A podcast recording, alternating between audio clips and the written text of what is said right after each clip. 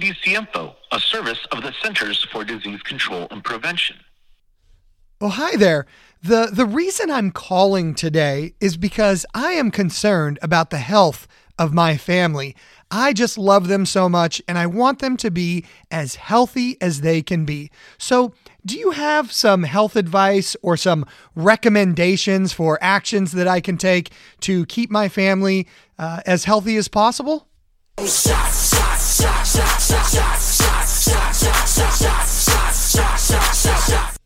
Oh, okay. Uh, I, I guess if you guys say so. I mean, you are the public health experts. So tell me, who are these shots for?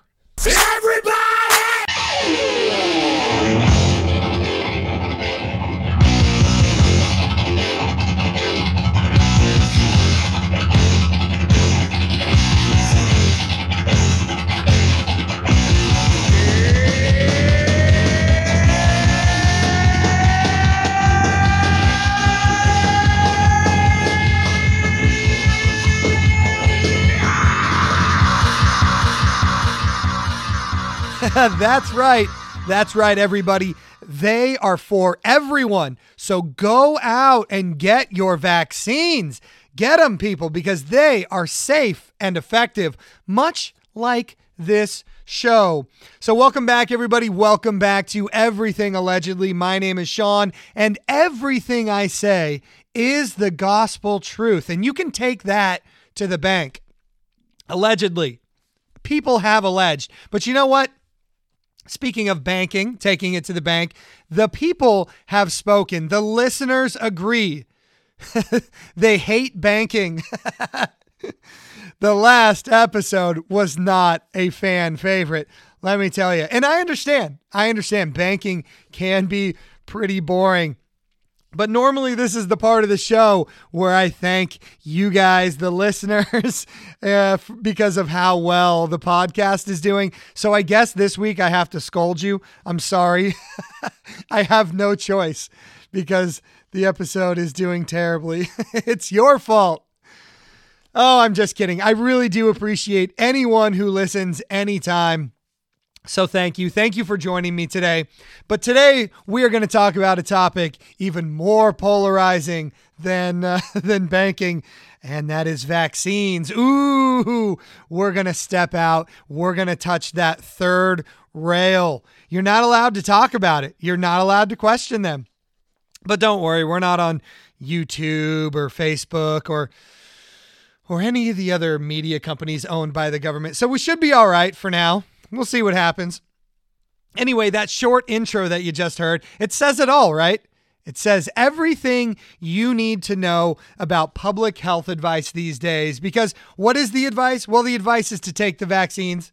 Take the Rockefeller Industrial Medical Complex medicines. Just take them because health outcomes aren't important. I mean, we don't care if you're healthy. What's important is that you're a customer of the pharmaceutical complex. That's what's important profits. If you get healthy along the way, yeah, whatever.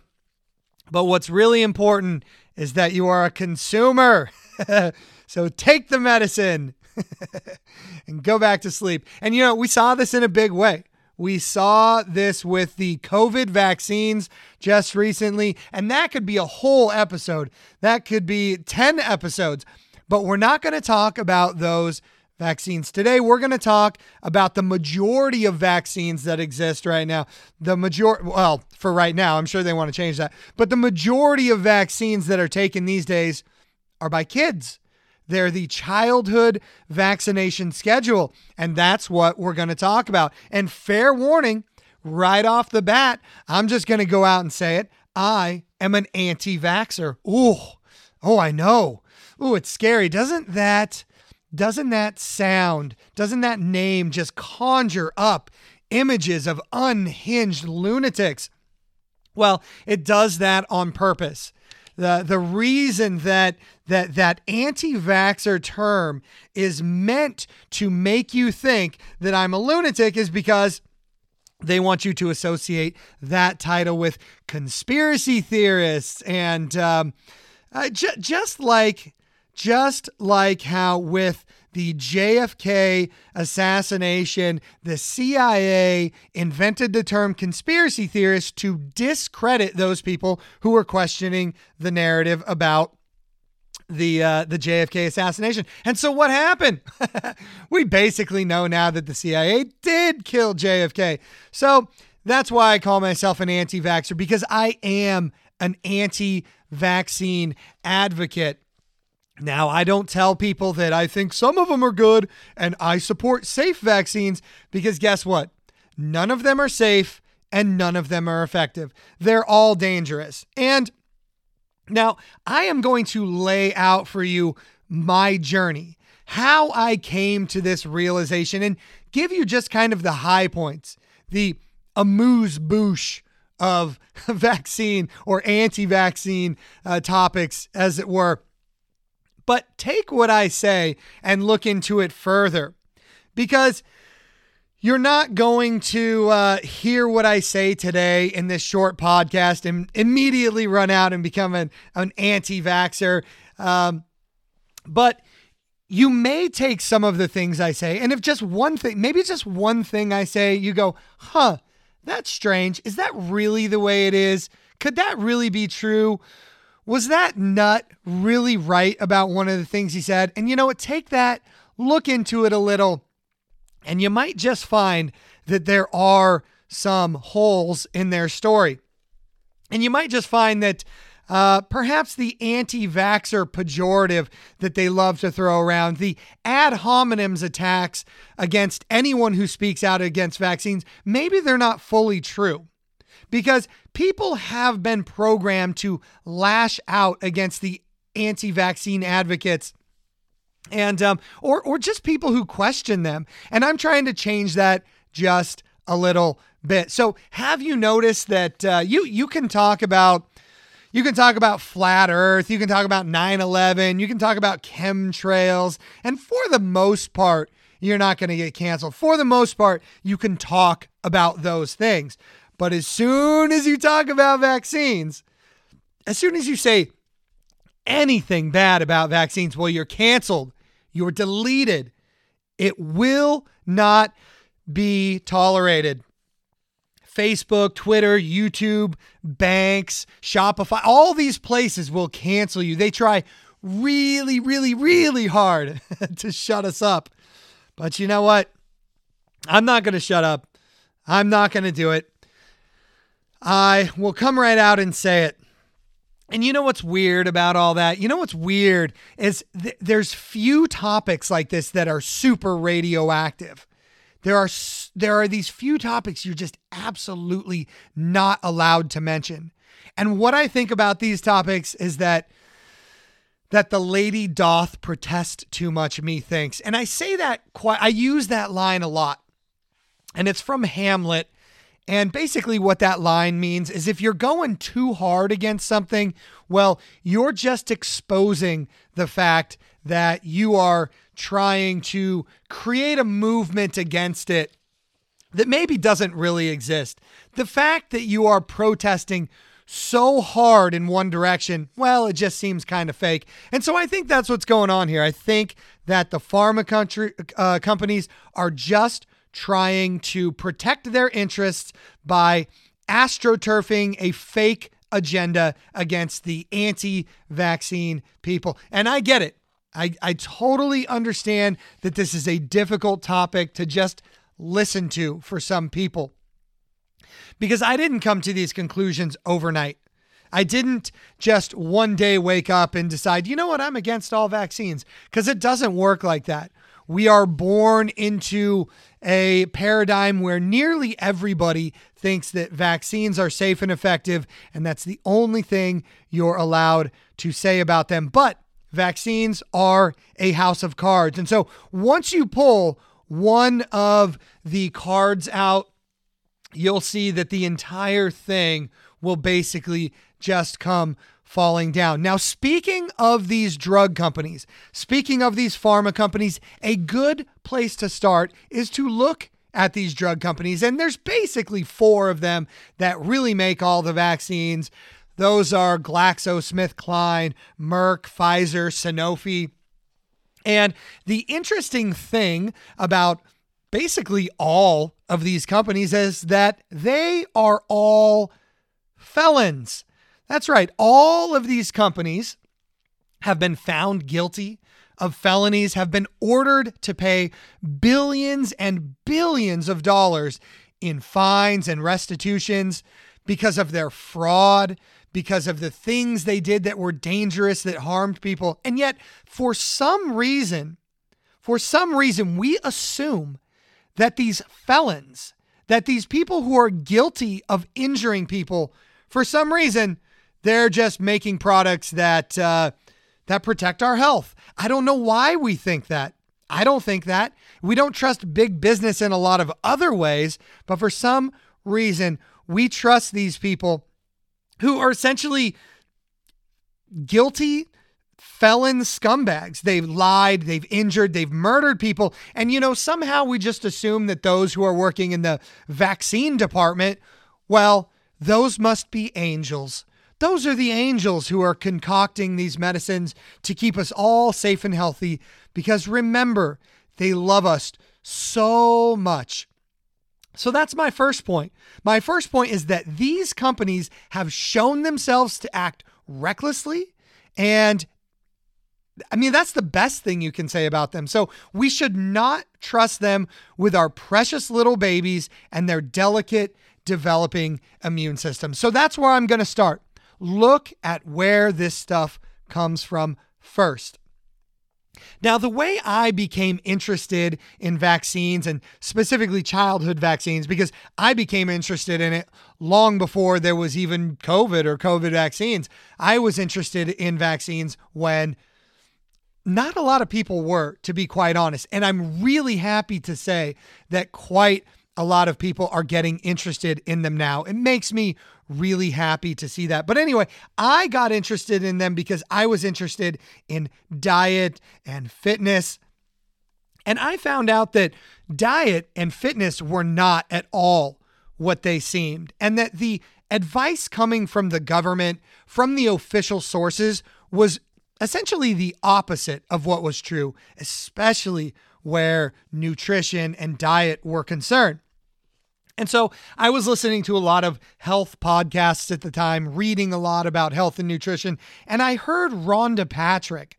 She was a guest on the Joe Rogan show. She's a doctor, a researcher, a medical researcher of some kind, and somehow the topic of uh, childhood vaccines came up in that podcast. I believe Joe Rogan asked her about them. And all I remember her saying about them was that for her kids, she would space them out she wouldn't be giving them to her kids in the CDC recommended way, and that she wouldn't be combining multiple doses of vaccines together for her, her kids. And that was the first time that I had ever heard anyone speak about them critically, or maybe it was the first time that it really sunk in. And so that just stuck with me. It just stuck with me, and nothing happened with it for quite a while. But my wife got pregnant with our first child. And so I started to look uh, more deeply into not just nutrition and fitness and um, and uh, diet and all that kind of stuff for myself, but I started looking into it for for babies and for children. And when I got to vaccines, I I was a bit concerned. And remember, I had heard Rhonda Patrick say that. So I figured, you know, I'm going to look into them myself. And I started to go through them in the chronological order that they are laid out on the CDC vaccine schedule. And now, the first vaccine that uh, little babies, tiny little, brand new newborn babies get in the first 24 hours. So essentially, it's not even in the first 24 hours. What happens is the baby comes out of mom and they lay it on the table to do their inspection, and bam, needle right in them. So, what does this brand new hours old baby get?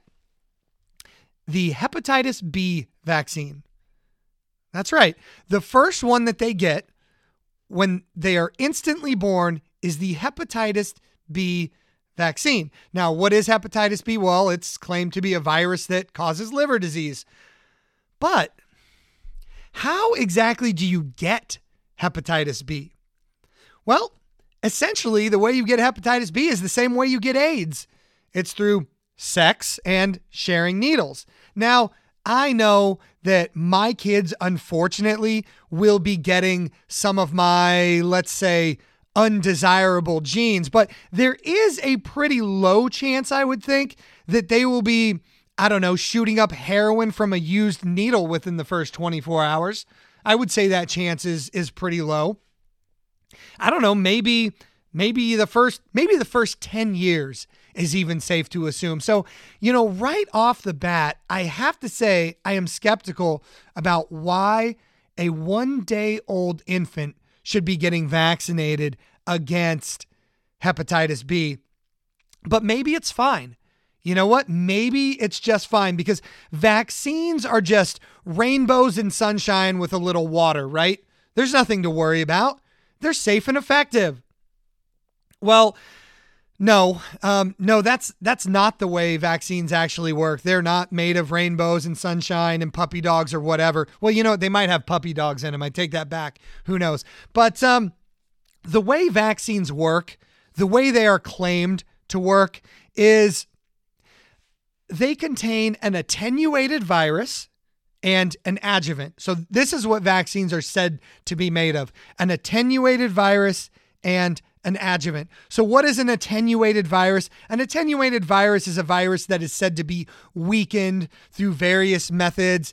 The um, drug companies say that they take these viruses and they can process them through like a, a bunch of uh, animals, and those animals will weaken the virus as it passes from one to another. I've heard they do it with radiation. I've heard there's many ways that they take these viruses and um, and weaken them, and that's called an attenuated virus. But what's the other thing? What is an adjuvant? Because an adjuvant is the other part of these vaccines that is necessary. Now, because the virus part of the vaccine is weakened, well, they need to irritate the immune system. So, what they do is they need to make your immune system think that it's being attacked by that virus that they've weakened, and they need your immune system to react to it. So, how do they make an immune system react? Well, they make it react with poison. That's how they do it. They make it react with a toxin. They, um, in the case of this hepatitis B vaccine, they they use a neurotoxin. They use aluminum, and so in that hepatitis B vaccine, there is aluminum and it is meant to make your immune system or to make that tiny, brand new baby's immune system uh, react to the toxin that it's been injected with. So, just a minutes old baby is being shot up with aluminum. That doesn't sound good to me. And you know what? Most people know that aluminum is toxic. Most people now know that aluminum is a neurotoxin because there has been a big push to eliminate it from personal care products, namely deodorant. Natural deodorant is natural most of the time because they are not including the aluminum in it because people know that it uh, is suspected to cause Alzheimer's and they know that it is a neurotoxin. But but for some reason, within minutes of a baby being born, we are injecting them with 250 micrograms of aluminum. That doesn't sound good. I would have to say that that is a bad idea. Now, I'm a layperson, not a doctor, not a researcher, and none of this is health advice, but I would have to say that injecting a little infant with aluminum well, that doesn't seem like a good idea. And by the way, that 250 micrograms of aluminum they're uh, injected with, well, by the time they're 18 months old, per the CDC schedule, that number goes up to 5,000 micrograms of aluminum they are injected with. But, uh, you know, what's the big deal, right? I, I guess I'm just making a big deal out of it. Perhaps it's not a problem at all because the, these drug companies, they tested it, right? After all, they tested it. They wouldn't just give these vaccines to tiny little baby infants without testing it, right? Well, yeah, they did. I, I guess they did test it. Let me tell you about that test because the hepatitis B vaccine, to get it approved to inject into little babies, well, here's the study. They tested it on 147 kids, not infants, kids under 10 years old. 147 of them. That's it. And how long do you think this robust study went on for? Well, they followed up with the kids for five days. That's it. There was no placebo trial. They didn't have a control group. They injected 147 kids under the age of 10 and followed up for five days. That's it. That's it. And then from that, they determined that it is safe to inject a little brand new baby with that vaccine. Is that enough for you? It's not enough for me. No, it's not enough for me. I don't trust that. That's not enough to convince me. So, let me ask you this How do they know what the neurological effects of injecting aluminum into a one day old baby are? You don't know. It's plain and simple. You don't know. And I would argue that because you can't know that, this is the reason why they front load the vaccine schedule. If you look at the vaccine schedule, they're really, really trying to get most of them into the kids when they're young. And the reason they do this, the reason they give most of them at the earliest age, in my opinion, is because it's a lot easier to poison a little baby because they can't tell you about the side effects that they're experiencing. I mean, just think about that for a minute. Think about it. You know, I had to take a break when I got to this point of writing because it makes me so upset. It almost makes me want to cry because one of the, I'm going to say, one of the anecdotal effects that you hear a lot about vaccines given to babies is that they cry. They cry a lot. They'll cry throughout the night of that that vaccine. And that's because it's because I think they're experiencing encephalitis or swelling of the brain because after all, they're being injected with a neurotoxin. So, does it make sense that they give these vaccines to little babies? Yeah, it does make sense because when they're crying in the crib with a swollen brain, well, you don't actually know what it's for and there's plausible deniability on the part of those who injected the baby. Oh, really? I you know what? It's difficult. It's difficult. Normally I try and joke and have fun, but I can't do it with this one because the topic really does it hurts my heart to think that it's possible that one of these little babies is is being harmed by being injected with a toxin it just it really hurts my heart. And i'm sorry to be such a downer on this but it's a topic that has to be discussed. So let's get back to my story a little bit. Let's get back to what happened with with me.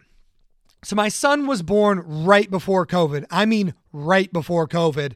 Um, and since I had heard about Dr. Rhonda Patrick and since I had started researching the childhood vaccines and what they're made of and what's in them, well, I wasn't 100% convinced at the time that they were all bad. So I was sticking to the to spacing out the vaccines, to giving them uh, in single doses, spacing them out by a week or more.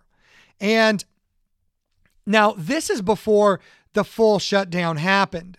And so this was during COVID, but again, it's before people really went crazy and lost their minds and shut down completely. So I was taking my son to the pediatrician to get one of these single dose vaccines.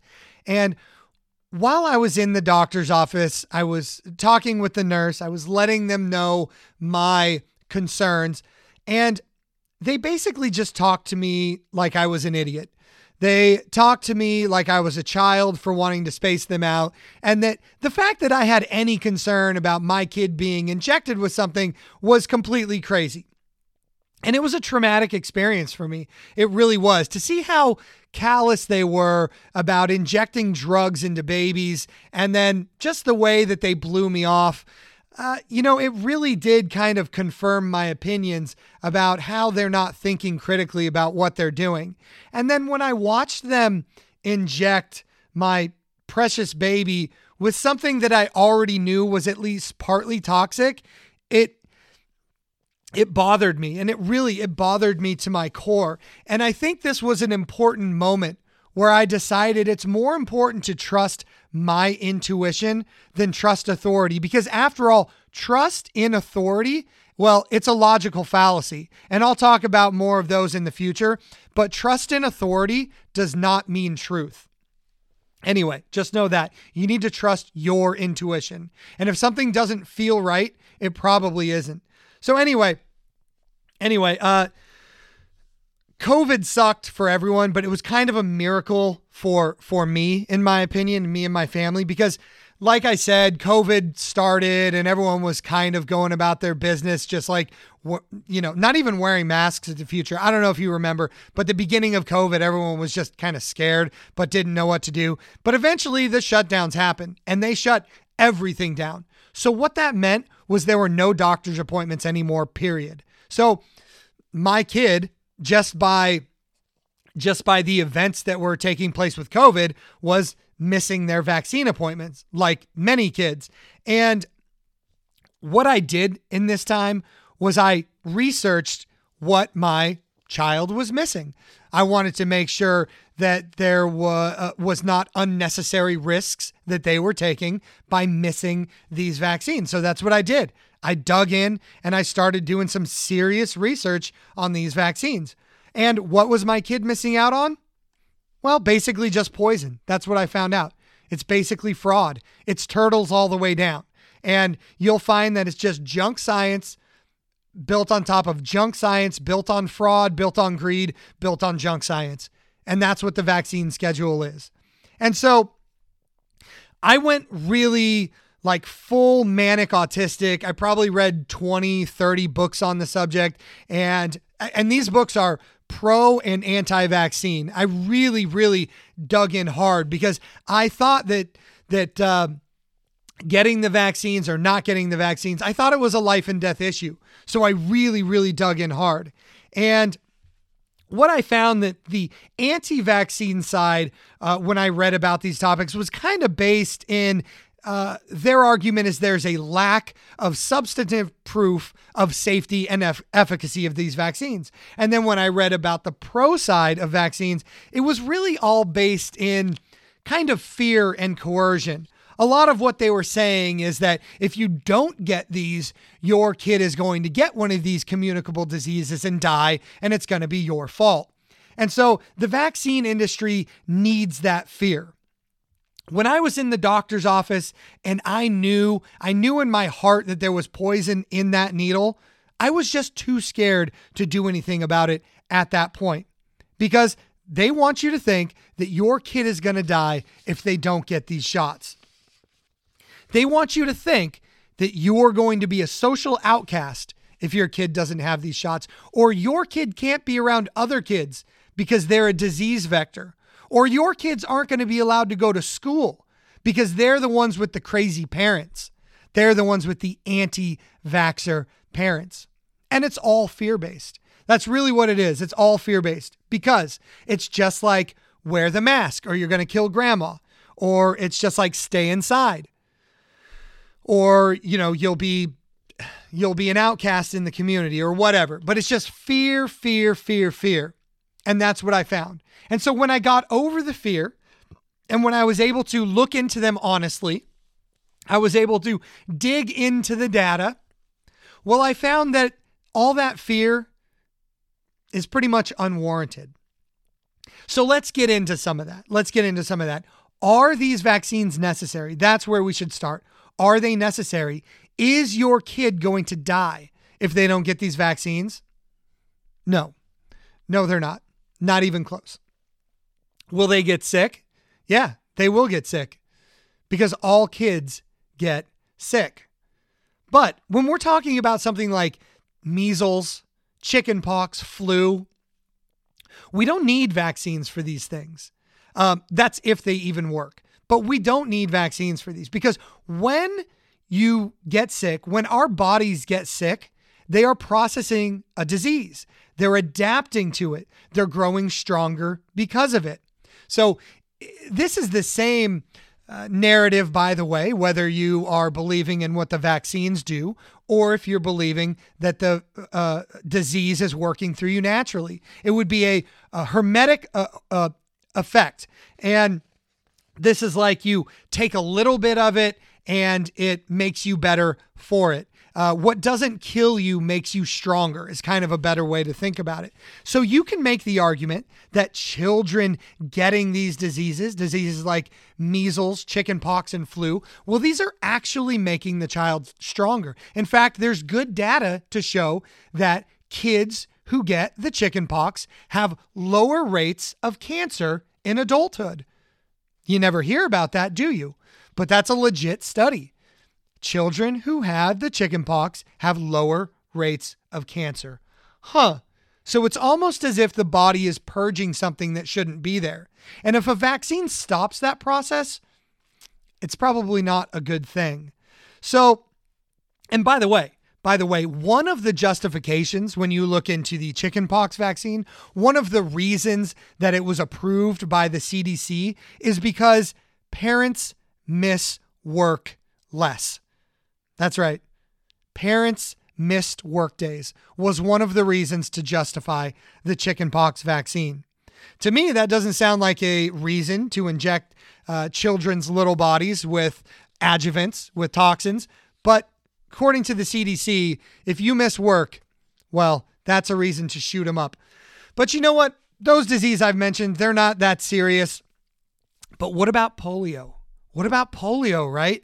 Because uh, oh man, if you try and talk to any boomer online, and and you know what? Sorry, boomers. I don't mean to call you out like this, but if you talk to any boomer online about vaccine topics, you're going to get some kind of stupid response like this. They're going to say, Well, I'll bet you're glad you're not in a wheelchair, huh? That's what they say because, because you know, polio. So that's what all the boomers say. I'll bet you're glad you're not in a wheelchair because you didn't have polio and that's because you had the vaccine. Well, yes. First of all, let me say I am glad that I'm not in a wheelchair. But uh, but polio isn't what you think. Polio is not what you think it is.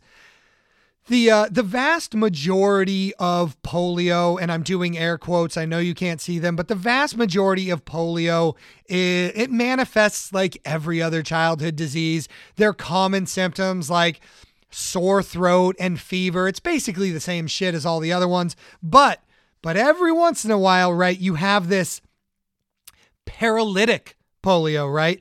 Uh, paralytic polio, or the type that puts the kids into the wheelchair. Now, what is paralytic polio? Uh, it's it's it's it's a poisoning of the central nervous system, but viruses don't really do that. We we haven't seen viruses do that in the past, but for some reason in this one very specific instance of polio, well some kids end up in a wheelchair, right? Well, that's what they tell us. But if you look at polio, if you look at the instances of the disease, well, it happens to coincide with heavy uses of environmental toxins. So, when these paralyzing episodes started in children, there was a really common pesticide being used called lead arsenate. And as that name suggests, it is super, super toxic stuff lead and arsenic, right? It's terrible stuff. And this shit was being sprayed on foods. It's an insecticide. And surprise, surprise, they start spraying this stuff everywhere and people's nerves get fucked up. Excuse me. I'm sorry. Let I'm going to apologize right now for the language because, as I said earlier, get a little bit uh, heated when I talk about this topic. Anyway, it's no surprise when they started spraying this stuff, this lead arsenate everywhere, that uh, that uh, people's people's nerves started to go haywire, and uh, this stuff was banned uh, in the 50s and 60s throughout the United States. But don't worry, when they banned that, there was another neurotoxin uh, just waiting in the wings to uh, to start being used, and that one was called DDT. DDT is a neurotoxin. And it's another insecticide. And throughout the 50s and 60s and part of the 70s, they were spraying this stuff on everything. They sprayed hundreds of thousands of tons of this toxic shit all over the food during this era. Right when polio was all the rage, right when there were paralyzed kids popping up uh, every once in a while, uh, DDT was being sprayed in the thousands of tons. In fact, Something that's interesting if you look into DDT is there were actually these trucks that would drive down neighborhood streets just spraying DDT like fog into the neighborhoods to just kill bugs indiscriminately and the the DDT fog smelled sweet so kids would actually follow the truck on their bicycles to smell the DDT that's the kind of recklessness that was going on in this era and yet, for some reason, they said, oh, those kids in wheelchairs, yeah, that's because they got a virus. Well, no, it's because they were probably uh, being exposed to high levels of DDT, which is a neurotoxin. The way DDT works is it works by spasming the nerves of these insects and paralyzing them. Huh. Hmm. Well, that, that sounds oddly familiar, doesn't it? surprise, surprise, kids start getting paralyzed when they're spraying this stuff everywhere. And now, now the polio vaccine came out, right? And all the kids stopped getting paralytic polio. Except, no, that's not true. That's not true. What happened was they started banning these toxic chemicals.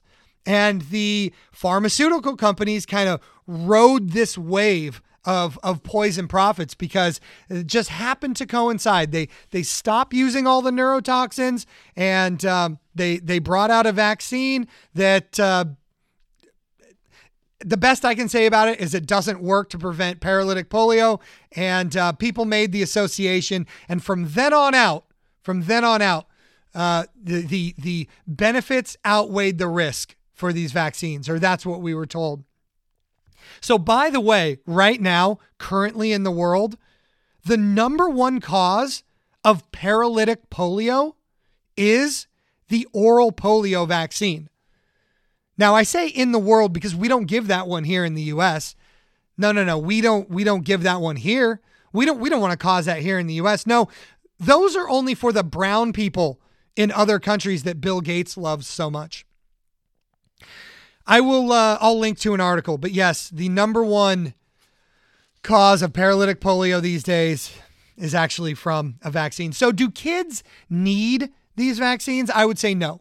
The kids do not need them. They're not necessary. Most childhood illness is caused by either natural maturation uh, of the child growing and their body adapting to a toxic world, um, or by just bombardment from these environmental toxins.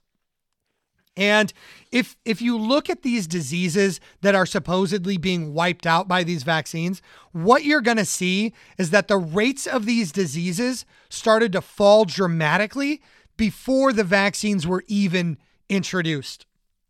And what that does is it proves that the vaccines weren't really the cause of them going away.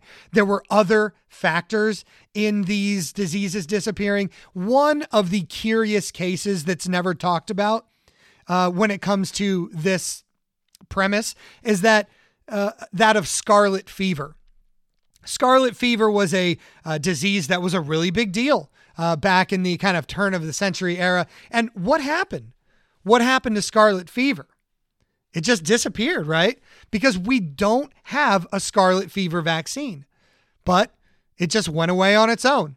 No vaccine required. And nobody seems to talk about that one. So, really, why are these diseases going away? Um, it's not because of the vaccines. It's because what happened is that we improved our sanitation and definitely our nutrition. And these diseases went away because of those factors.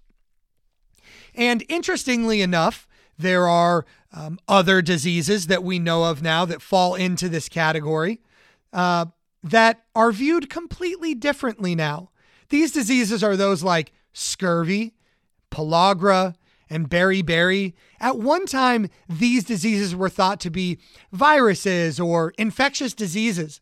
But as we know now, these are deficiency diseases. In the case of scurvy, that's a vitamin C deficiency. In the case of beriberi and pellagra, those are uh, vitamin B1 and B3 deficiencies. And so you can you can see why they would have thought these were infectious diseases. A, a ship of sailors would have come in, and everyone on the ship had scurvy. And um, they would have thought, well, one person just passed it to the next, and that's how the entire ship got scurvy. But what was actually happening is these sailors were eating hardtack, which is basically just a nutrient devoid hard bread that didn't have any vitamin C. And so when they were away at sea for long periods of time, they weren't getting any vitamin C and they all developed scurvy. And for the longest time, we thought scurvy and these other deficiency diseases were communicable, were infectious diseases, were viruses. And now we know that's not the case for any of them. So I think we should look critically at the causes for these other diseases that children are being vaccinated for because the body is a complex system. There are many, many inputs, many micronutrients that could be a factor, and we're not considering them anymore because viruses have taken over the entire conversation and vaccines have taken over the entire conversation. So we have so much proof that certain diseases are caused by malnutrition and environmental toxins, and we're just not looking into it. And so there is a book I will recommend that really shows how many of these diseases were completely being eradicated before the vaccines were even introduced. This book is called Dissolving Illusions. It's a really good book. And if you want the kind of data driven approach for why vaccines aren't the cause for these diseases going away, this is the book you should read. I would really encourage you to read it. So, no, no, I do not think vaccines are necessary, but there is another side to that. We need to talk about whether they are dangerous or not. Because if they're not necessary and they're completely harmless, well, then who cares anyway? But are they dangerous? Are they dangerous? Yes. Yes, I can definitively say they are dangerous because, by their own words, by the words of these public health agencies, they are dangerous because there is no safe way to inject mercury and aluminum and polysorbate 80 and formaldehyde and uh, aborted fetal cells that may or may not uh, have undergone some kind of genetic abnormality. There's no way to inject these toxins safely at any level. This stuff is toxic to anybody, to anybody, but especially, especially the delicate, newly forming bodies of these little babies. And as if all of these things aren't bad enough on their own, the standard practice for administering these vaccines to children and babies is to combine them into multiple doses. So, as I said, I was spreading out the vaccines, doing them one by one with a certain amount of time in between to let my kid recover. But that's not the standard practice. Sometimes they're given up to nine doses in a single visit. Nine doses. What effect does that have on a child? What effect does nine times the dose of a vaccine have on a kid? Well, we don't know. we don't know. And um, why don't we know? It's because they're not going to do the studies. The CDC, the NIH, they admit that they have no data on combining multiple multiple vaccines and administering them together no data on the interactions of these vaccines with each other. None. They don't have a study on it. So your guess is as good as mine. Your guess is as good as mine whether it's good to combine nine times the dose of mercury, aluminum, polysorbate 80. I guess it's all good, right? Because we don't have anything to, um, we don't have any data to compare it against. But you know what? I'm just a crazy conspiracy theorist. uh, anyway, don't question the science. Don't question the science. The science that they haven't done. But you know what? Speaking of somebody who has done science, speaking of some science that has actually been done on the topic of childhood vaccines, there is a really good study that was done by a guy named Dr. Paul Thomas. And then the study designer, the person who actually performed the study with Dr. Paul Thomas's data, is a guy named Dr. James Lyons Weiler. Now, Dr. Paul had a pediatric or still has a pediatric practice. I believe it's in Washington or Oregon. And there were 10,000 of his patients involved in this study. 10,000 children that were all born into his practice. So, uh, why he chose only kids that were born into his practice is because he didn't want to have incomplete medical data on any of the children. But still, they were able to get 10,000 kids into this study. And then the data of these kids and their medical records, it was all anonymized. And uh, Dr. James Lyons Weiler um, was the one who organized and put together the study. And I'm going to link to this study.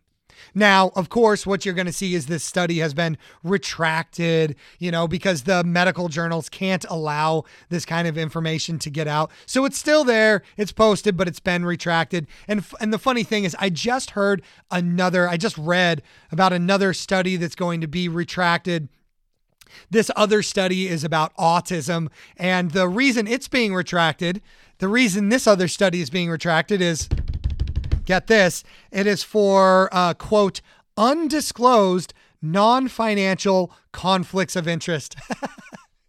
so that's that's I guess why they are um, retracting studies this these days is because you have an opinion they don't like. Uh, you didn't disclose your non-financial conflict of interest. You didn't disclose that you have opinions. I guess that's where we're at these days. But anyway, I'm going to link to Dr. Paul Thomas's study, and I want you to take a look at it if you are interested in this kind of stuff because Dr. Paul's study is a great study and it might be one of the only ones that has been done on the topic of comparing non-vaccinated kids to vaccinated kids. And the results of it are absolutely damning. The study shows that the amount of vaccines a child receives correlates to the amount of office visits for illness. And so what you'll see is the kids with the, the most vaccines had the most health problems, and the kids with no vaccines had very few health problems. And this was a pretty big study 10,000 kids. So you can see why they won't let this study stay, uh, why they have to retract it because this is a big thorn in the side of the vaccine industry. Now, when I post this study, you don't have to read the entire thing, but I would like you to take a look at figure five in the study. And what figure five does is it plots the office visits for those who have been vaccinated on the CDC schedule to those who have not had vaccines. And what you'll see is that the instances of asthma and eczema and ear infections and ADHD. These are sky high in the vaccinated kids, and they almost don't even exist in the kids who hadn't had the vaccines. It is crazy. It's clear as day that the vaccines for children are not associated with healthier kids. And that's what it shows. It shows it plain as day. And so, so what did they do what did the medical establishment do to Dr. Paul Thomas for doing this brave scientific achievement? You know, for doing the science and trusting the science. Well, they took his medical license because that's what they do. Because of course they did. Because the AMA and the medical boards, they are bought and paid for by pharma. And they uh, they made damn sure to shut him down and shut down the science he was doing. Because you can't say this kind of stuff. You can't say that vaccines are anything but safe and effective, but he dared to do it, and his results are absolutely damning to pharma and the vaccine industry. I encourage you, please take a look at that study if you're interested in it. And don't trust that that little marquee at the top that says it was retracted. Look at the data. Look at what it says about these vaccines. But you know what? Dr. Thomas is fighting it. He really he's fighting back. Um, he still has his practice, and uh, he's not allowed to treat patients because of the medical boards, but he's fighting against it. He has his own podcast called Against the Wind, and it's a great podcast. I would really encourage uh, those who are interested in this topic to listen to his podcast. He also uh, had a book before he came out with the study called The Vaccine Friendly Plan. It was one of the books I read in the beginning, and this plan was to space out the vaccines because the vaccines are toxic. So, Anyway, check out Dr. Paul Thomas.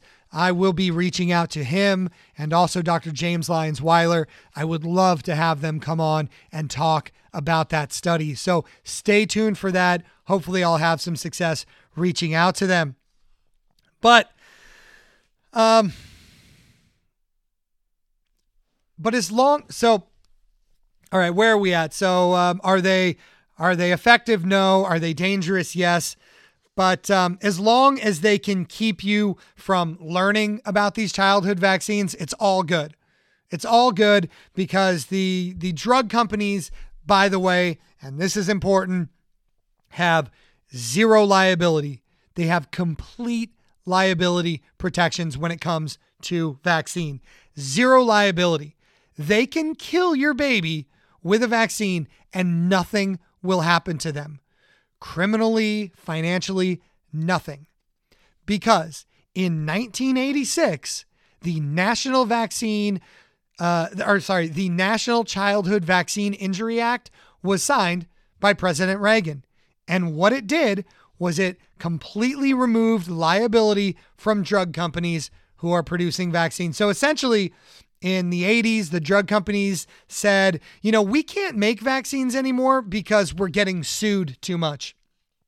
And so, uh, so what happened? The government stepped in and said, you know, no need, no need. You guys keep making them, despite the fact that you're getting sued into oblivion because they're hurting people, and we will take over that liability. And when they said we, well, they meant you, you, the taxpayer because you the taxpayer are the one who picks up the liability but don't worry you're not on the hook for for that much you're not on the hook for that much because in order to actually get money from the government if you're injured by a vaccine is you have to go to something called the vaccine injury compensation fund or the court system that's associated with it and you're essentially up against the entire weight of the US government and all their lawyers. So they're not going to pay out shit.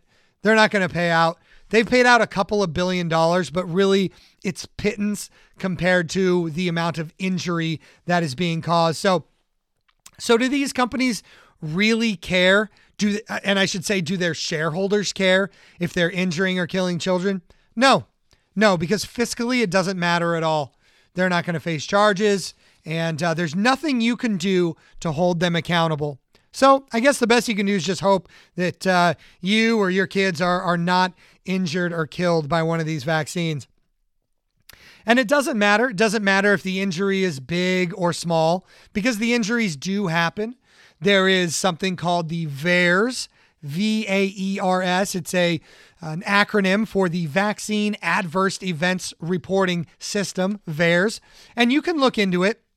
It's really hard to read because it's raw data. There's actually a great website called OpenVAERS, which takes that data and kind of puts it on a graphic user interface. And I will po- uh, post a link to that. And VAERS is a way to report vaccine injuries.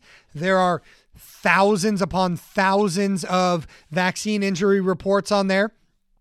Nobody really knew about that database until COVID hit. And thank God it is more popular these days. People are starting to understand that the injuries do happen. And uh, these injuries are, like I said, they're big, they're small, um, they're all across the board. And so, Maybe your kid gets chronic earaches or has lifelong allergies or asthma, or maybe your kid's autistic, or you know what? Maybe they died from SIDS. Maybe your kids died from SIDS. And you know what? You know what the government and the, the uh, drug companies have to say? Well, sorry about your luck. Too bad. Keep paying your taxes. That's all you get. And by the way, by the way, SIDS, rem- sudden infant death syndrome, well, I think we all know what that is now.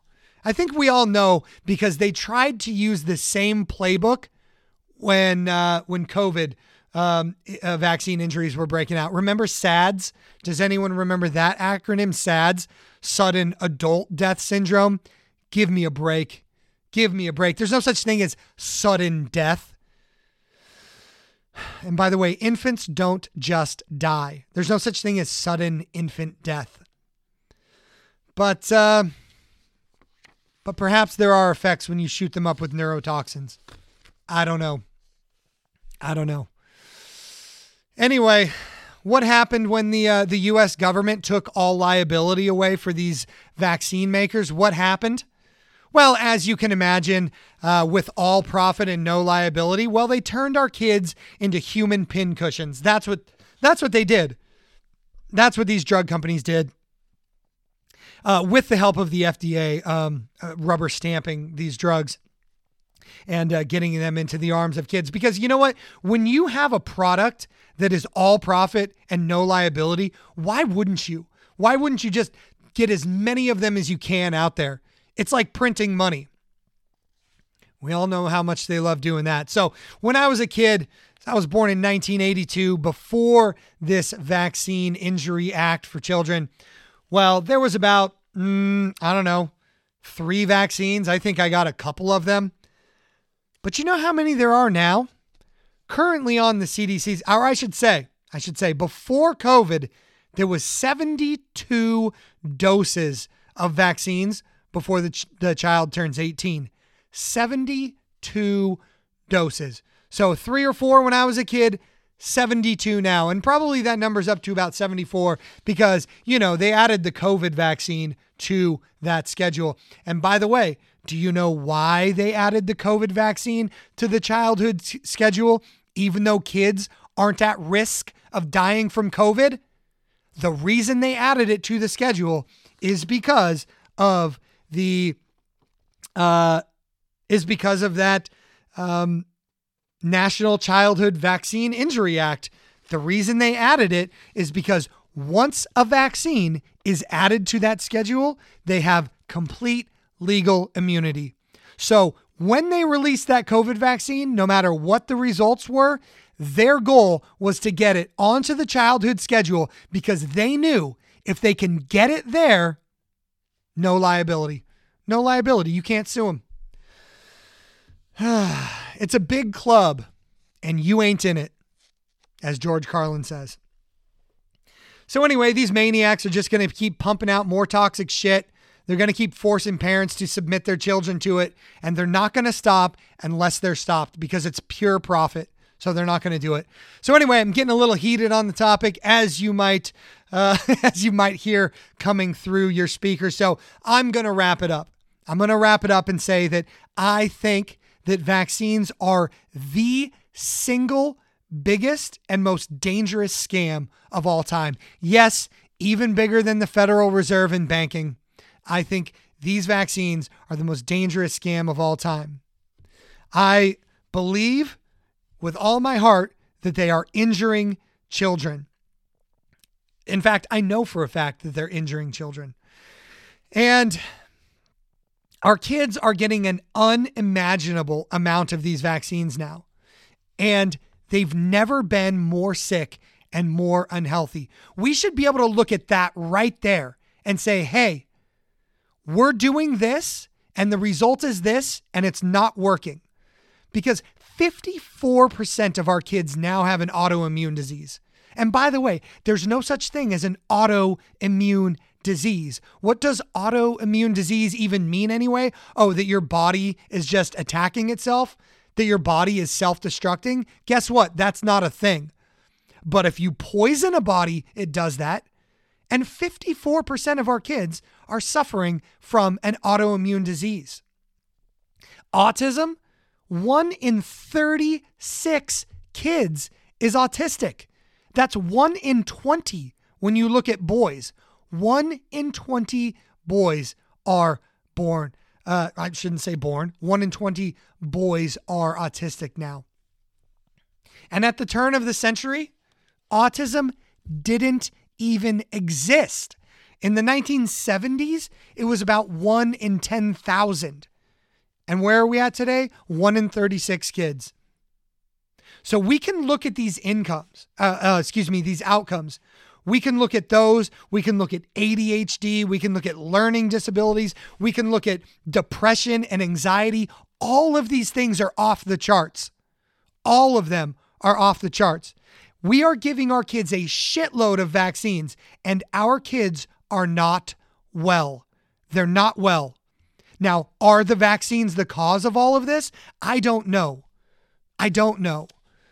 But nobody in charge is looking into it. Nobody seems to want to figure it out. And I shouldn't say nobody, there are a few like RFK Jr. and Children's Health Defense, like like Del Bigtree with the high wire. These people are fighting it, but almost nobody in official authority positions is looking into these topics. And we need to be. We need to be. Because we are failing our children. We are failing them by not looking into what is going on to make them this sick. They don't need drugs, they don't need pills or injections what they need is less screen time. They need more sunlight. They need nutritious, healthy food. They need clean water that's not full of toxins. And they need a world that isn't bombarding them with fear and propaganda. They need a natural state of body and mind, is what they need. And I'll, I've said it before, I say it all the time. You cannot be poisoned back to health. It is not possible. And we are giving poisons. By every objective measure, we are administering poison to already sick children.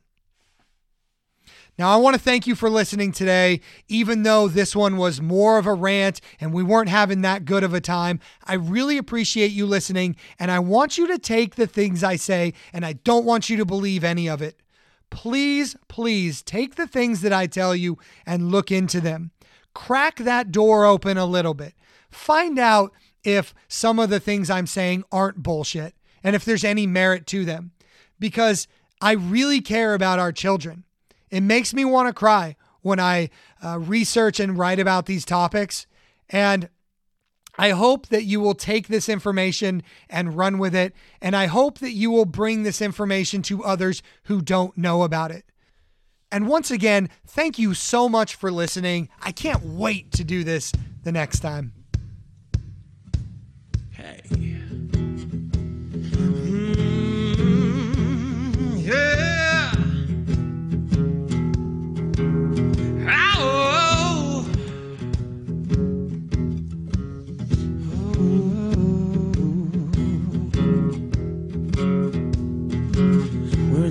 In the club, all eyes on me. With the party rock crew, all drinks are free. We like Shiraz, we love Patron. We came to party rock. Everybody is on, let's go. Shot, shot, shot, shot, shot, shot, shot, shot, shots. Shot, shot, shot, shot, shot, shots. Everybody, the ladies love us when we pour shots. They need an excuse to suck our cocks. We can't get drunk. How about you? Bottoms up Let's go round two. Shot, shot, shot, shot, shot, shot, shot, shot, shot, shot, shot, shot, shot, shot. Everybody, if you ain't getting drunk, get the fuck out the club. If you ain't taking shots, get the fuck out the club. If you ain't come to party, get the fuck out the club. Now all my alcoholics in the CIMs, what you drinking on? Jaeger bombs, lemon drops, butter and nipples, jello shots, chemicals, yeah, three wise men. Fuck all that shit. Give me some gin, shots, patrons on the rocks, and I'm ready for some shots. The women come around every time I'm pouring shots. Their pennies hit the ground every time I give them shots. So cups in the air, everybody, let's take shots, shots, shots, shots, shots, shots, shots, shots. shots. If you're getting drunk, put your hands in the air. And if you're trying to fuck, put your hands in the air. Say I'm fucked up. I'm fucked up. I'm trying to fuck. I'm trying to fuck. Shots, shots,